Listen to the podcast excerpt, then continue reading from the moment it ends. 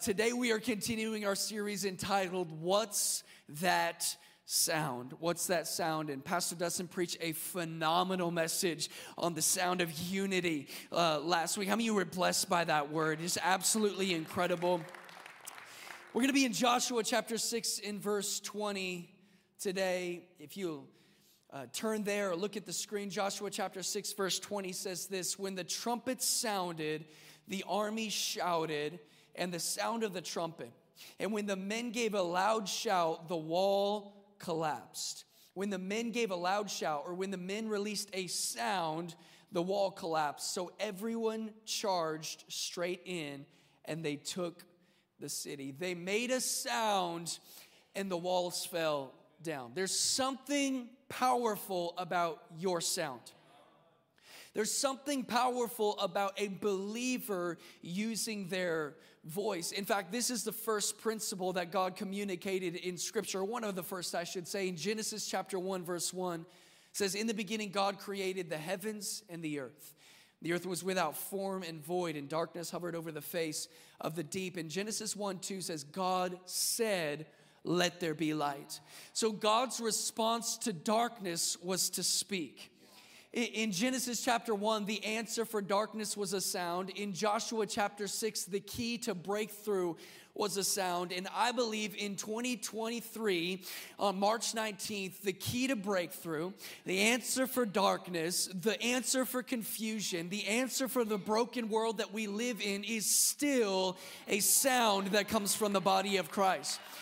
And I want to break this down for you. We've been saying this every week, but we believe it's so important to let you know there's a difference between a sound and noise. So we're not just being loud for the sake of being loud, even though we do like it loud here at Church 1132. In Joshua chapter 6, it was not volume that brought the walls down. It was not the increase of decibels that brought the walls down. It was the increase in obedience.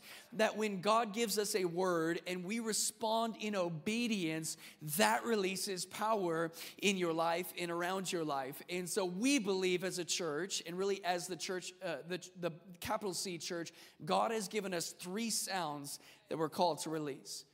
Number one, we're called to release a sound of praise. You heard about this from Pastor Steve a couple of weeks ago. How many of you love Pastor Steve and Lisa? You guys are so incredible. I heard about the sound of praise. I don't know about you, but I don't ever want to have to be coerced into praise. I don't want to have to be convinced to praise or prodded into praise. The psalmist said it like this, "His praise will ever be on my lips." I want to wake up in the morning with praise. Your praise is powerful. Your praise breaks strongholds. David said it like this, "God is great and greatly to be praised." So the way that you see God will always determine the way that you praise. If God is okay, you'll give him okay praise. If God is mediocre, you'll give him mediocre praise. If God is passive or uninvolved, you'll give him passive, uninvolved praise. But if God is great, come on, Church 1132, we will give him great praise. We want to release a sound of praise. Number two, we want to release a sound of prayer. I mean, you know, prayer changes things. Prayer can move mountains. Second Chronicles says, "If my people who are called by my name will humble themselves and" what? "Pray and seek my face and turn from their wicked ways, I will hear from heaven. I will forgive their sin. I will heal their land." What a great promise that the healing of our land is actually contingent, not on chance or luck, but the prayers of his people. I believe it's powerful, and I think it's important who's in the Oval Office, but what's more important is who's in their prayer closet. And if the body of Christ will learn how to pray, everything would start to change. And finally, we are called to release a sound of preaching. And that's what I'm talking about today, the sound of preaching. And the reason why we're doing this series is not so that you would be informed as a church of what sounds we're called to carry. But the reason why we're doing this series is we're believing for all three of these sounds to be activated in your life. May we be a people of praise, a people of prayer, and a people who preach and share the gospel. So that's what we're talking about today, the sound of preaching. And let me just start by making a statement that might shock you. It's this: you are called to preach. Maybe you're looking over your shoulder. You're like, no, he's talking about somebody else, surely. I may not mean that you're called to stand up on stage and exegete scripture or raise your voice or hold a microphone, but every single believer in Jesus is called to carry the message of Jesus to a lost, hurting, dying, broken world. In fact, imagine this. Imagine the person that you honor and value the most is passing from this life to the next, maybe a grandfather or a grandmother, and they pull you close to their deathbed and they say, before I go, I want to tell you this. How many of you know their last words you're going to carry a little bit more weight for you? And you're going to write those things down and you're going to hold them heavy in your heart. Well, I want to look at the last words today that Jesus spoke to his disciples before he ascended to the heavens. He says this in Mark chapter 16 in verse 15. Mark chapter 16. In verse 15, he says, go and preach the gospel to every creature. Go into all the world and preach the gospel to every creature. There's a similar passage in Matthew chapter 28 and verse 19. We call it the Great Commission. He says, go into all the world and make disciples of all nations, baptizing them in the name of the Father, the Son, and the Holy Spirit, and teach them everything that I've taught you to obey my commands, and I'm with you always, even to the end of the age. So Mark's gospel ends like this. Matthew's gospel ends like this. Luke continues his narrative into Acts chapter 1. He says, you're going to be witnesses in Judea, Samaria, and to the ends of the earth. So Jesus, before he passed on, said, before I go, remember this one thing. Don't keep the gospel to yourself. If ever we have needed the body of Christ to stand up and use their voice, it is right now. I'm going to tell you right now, we don't just need a sound, we need your sound. I believe we're in the most pivotal time in all of history, and if we've ever needed your voice, it's right now. The world is darker than it's ever been, so we need you to shine brighter than you ever have. When the world looks like Rome, the church has to look like the book of Acts. And so we need you in the game. It's great that you cheer from the sidelines, but it's time to lace up. It's time to put on your gear and get on the field. We need your voice. You've got something to say.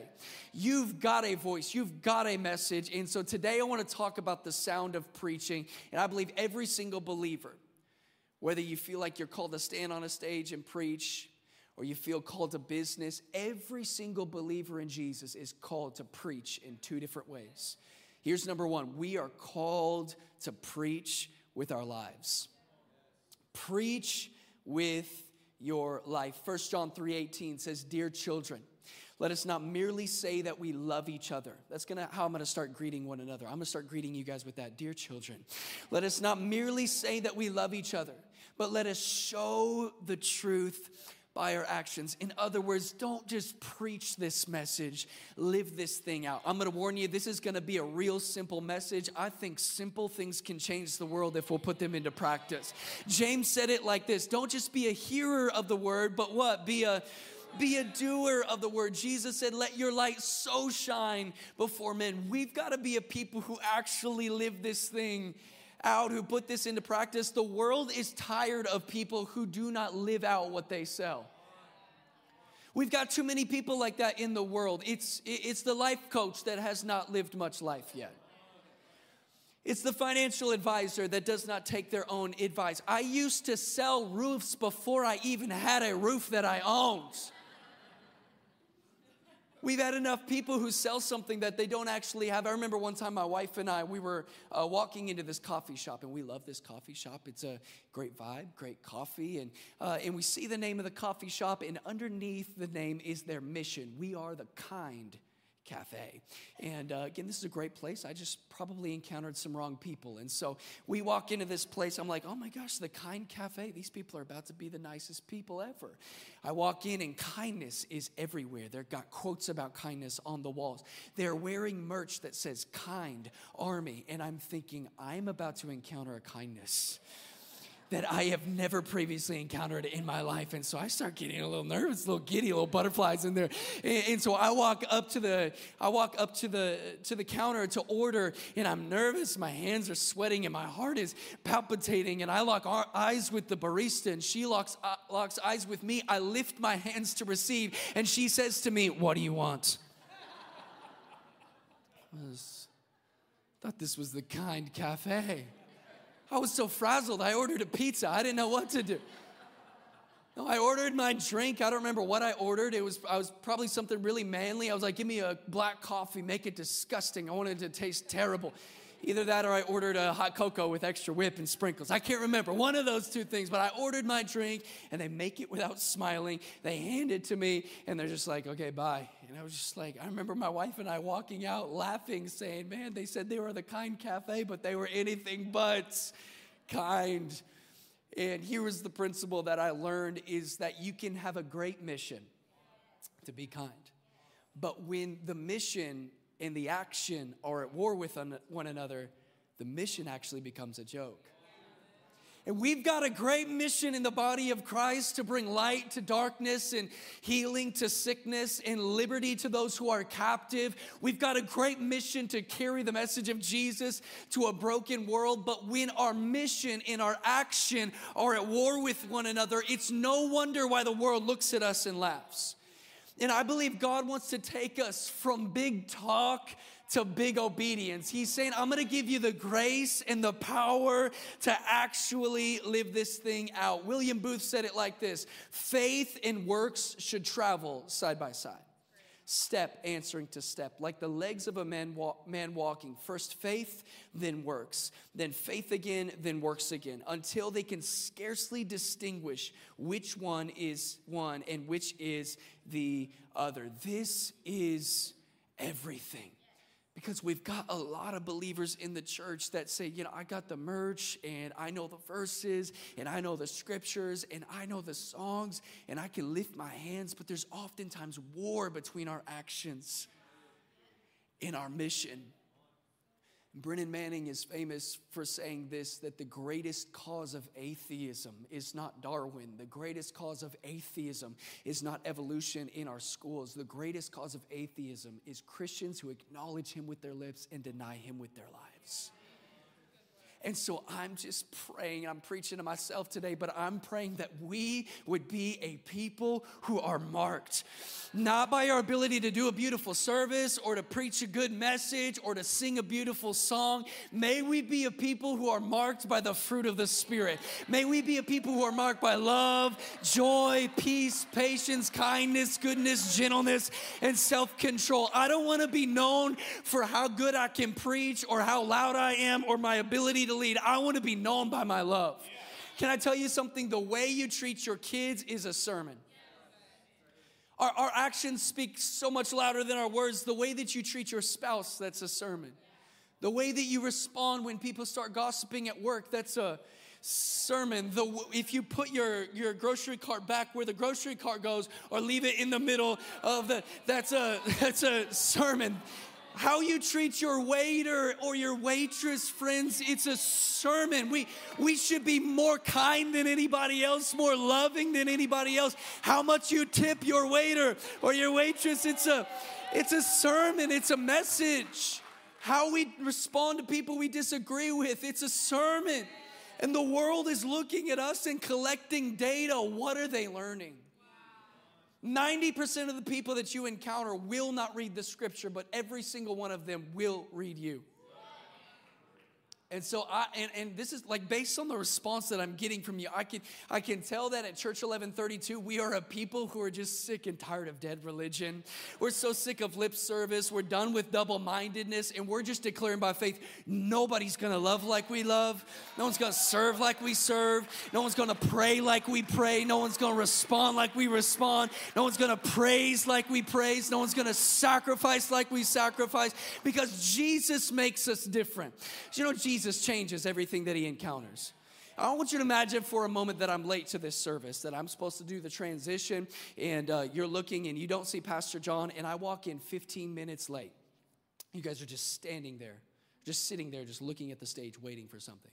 And I come in, and I come in 15 minutes late, and I say, hey, guys, I'm so sorry I missed this.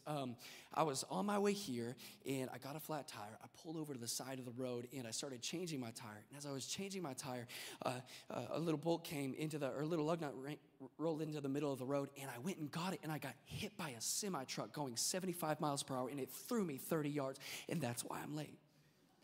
And I look like this. and I'm talking like this, you would look at me like I'm either a liar or like I'm crazy. Why? Because nobody can encounter something that big and be unchanged. And yet many people in the body of Christ, they say, I've encountered this God, but our lives look no different. And I'm here to tell you that when you encounter his goodness, he's big enough to change you. He's good enough to save you. He's powerful enough to free you. When you encounter this God, everything starts to change. That's why Jacob starts limping when he encounters God. He says, when you encounter me, you're going to walk different. That's why Moses starts shining when he encounters God, because when you encounter him, you're going to look different. We cannot just preach with our words.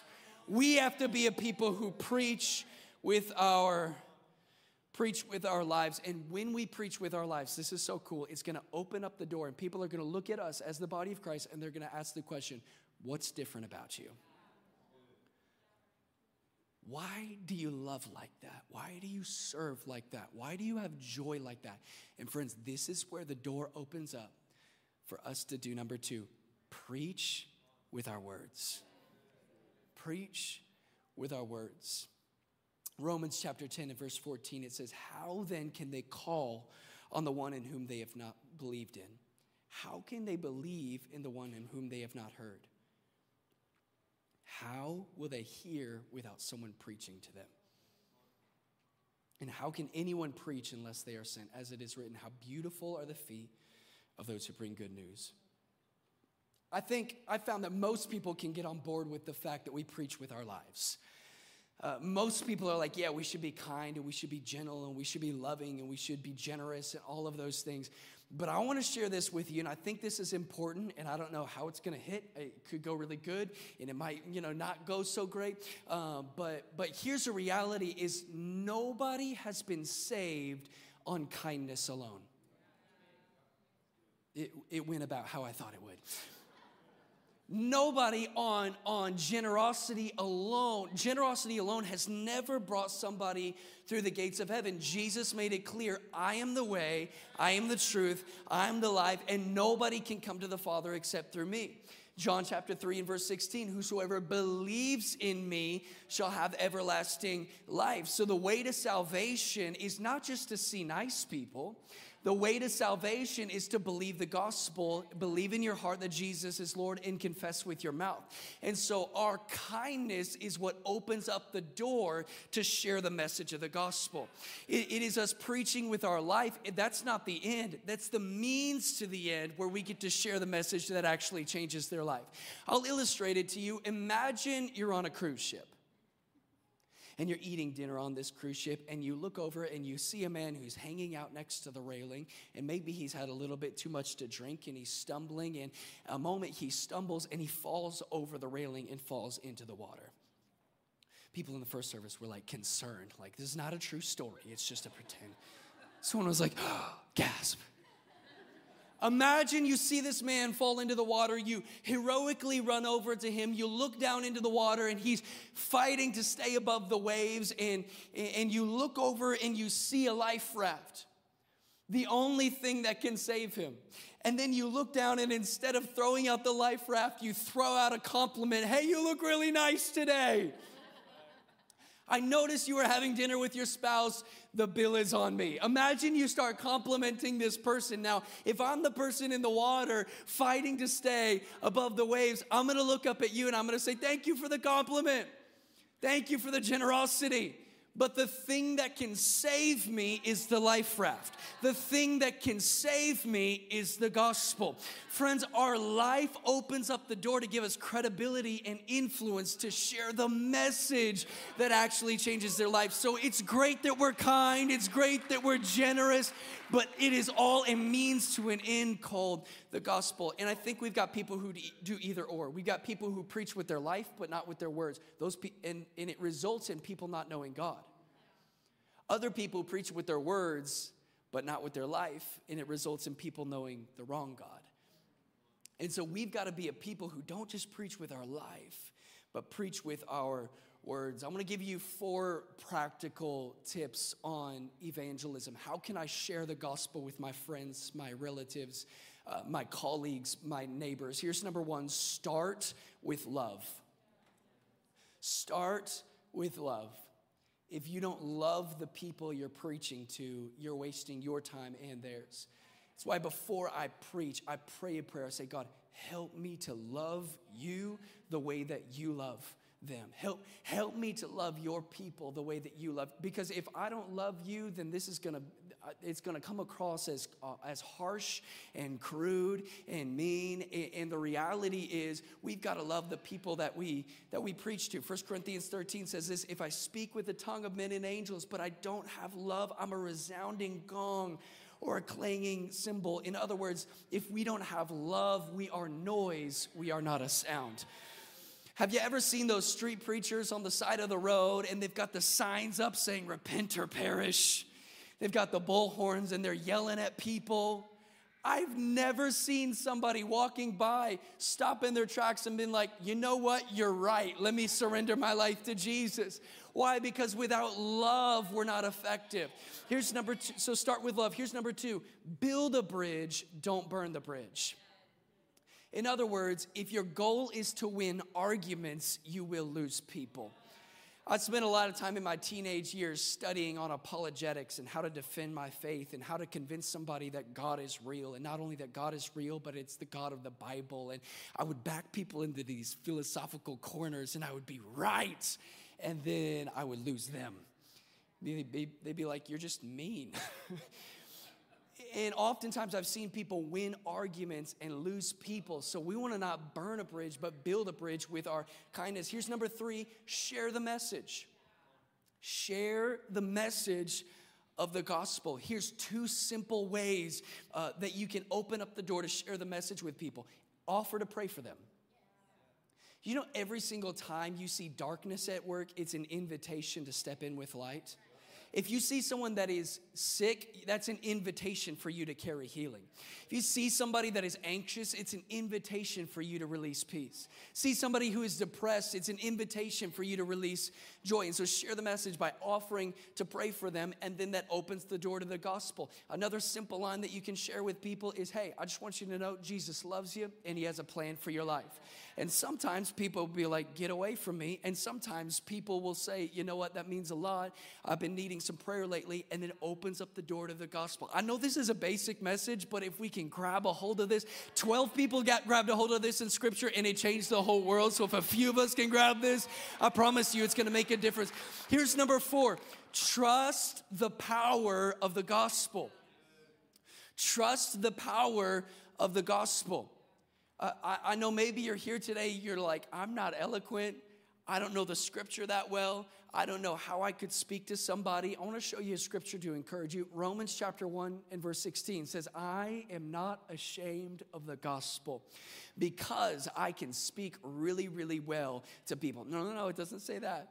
I'm not ashamed of the gospel because it is the power of God unto salvation. The good news is whether you're eloquent or not eloquent, whether you feel really sharp on the scriptures or you feel like you're a beginner, God visits the gospel with power every single time. In the same way he attaches his presence to praise, he attaches power to the gospel. And so you don't have to be fearful of sharing it, wondering are you going to be effective or not. When you share the gospel, there is power attached to it. We've got to get back to sharing the gospel.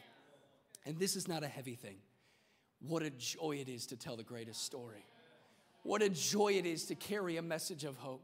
What a joy it is. What an honor it is to bring life to death. What an honor it is to bring light to darkness, to confront sickness with healing. We've got the greatest message ever, and it should be so fun sharing this message. And this is why I say it that way, because I grew up in an environment where evangelism messages were always really heavy. The evangelist would come in, they'd be like, people are going to hell every day, and it's your fault. They always had southern accents, no matter where they were from. Be from New York, and he's like, I'm here to tell you today, people are going to hell and it's your fault. And I'd be like, bro, I'm 9 years old. It's like, I don't care, weeping and gnashing of teeth, it's on you. We had this one evangelist come in and he told me you only need two questions when it comes to evangelism. Number one is, have you ever felt the power of God? Number two was, would you like to? So here I am, 12-year-old John walking into Walmart. I'm like trying to connect with him first, walk into the fishing aisle, walk up to this guy, and I'm just like, what's up, man? He's like, what's up? And I'm like, you like fishing? He's like, yeah, man. I'm like, yeah, same. You ever felt the power of God? Follow-up question, would you like to? I got it right here. And then you were supposed to put your hands on him and yell fire real loud and hope something happened in the middle of Walmart. If you know, you know. We used to do this thing called door-to-door evangelism, or I like to call it anxiety. They make me go and knock on a door, and they'd answer up confused, like, what is this child selling? And I'd be like, if you died today, would you go to heaven or hell? Evangelism was always really heavy. I was always super stressed and fearful and anxious, and I was nervous. Believe it or not, I haven't always been this passionate about the gospel. In fact, I spent a lot of my life very nervous to do what I'm doing right now. And so maybe you're here today and you're like, I'll preach with my life, but there's no way I'm sharing the gospel with people. I'm too fearful. And the reality is, I get it. I was there too, and guess what? The disciples were as well. Which is why Jesus said, Jesus knew we would be timid.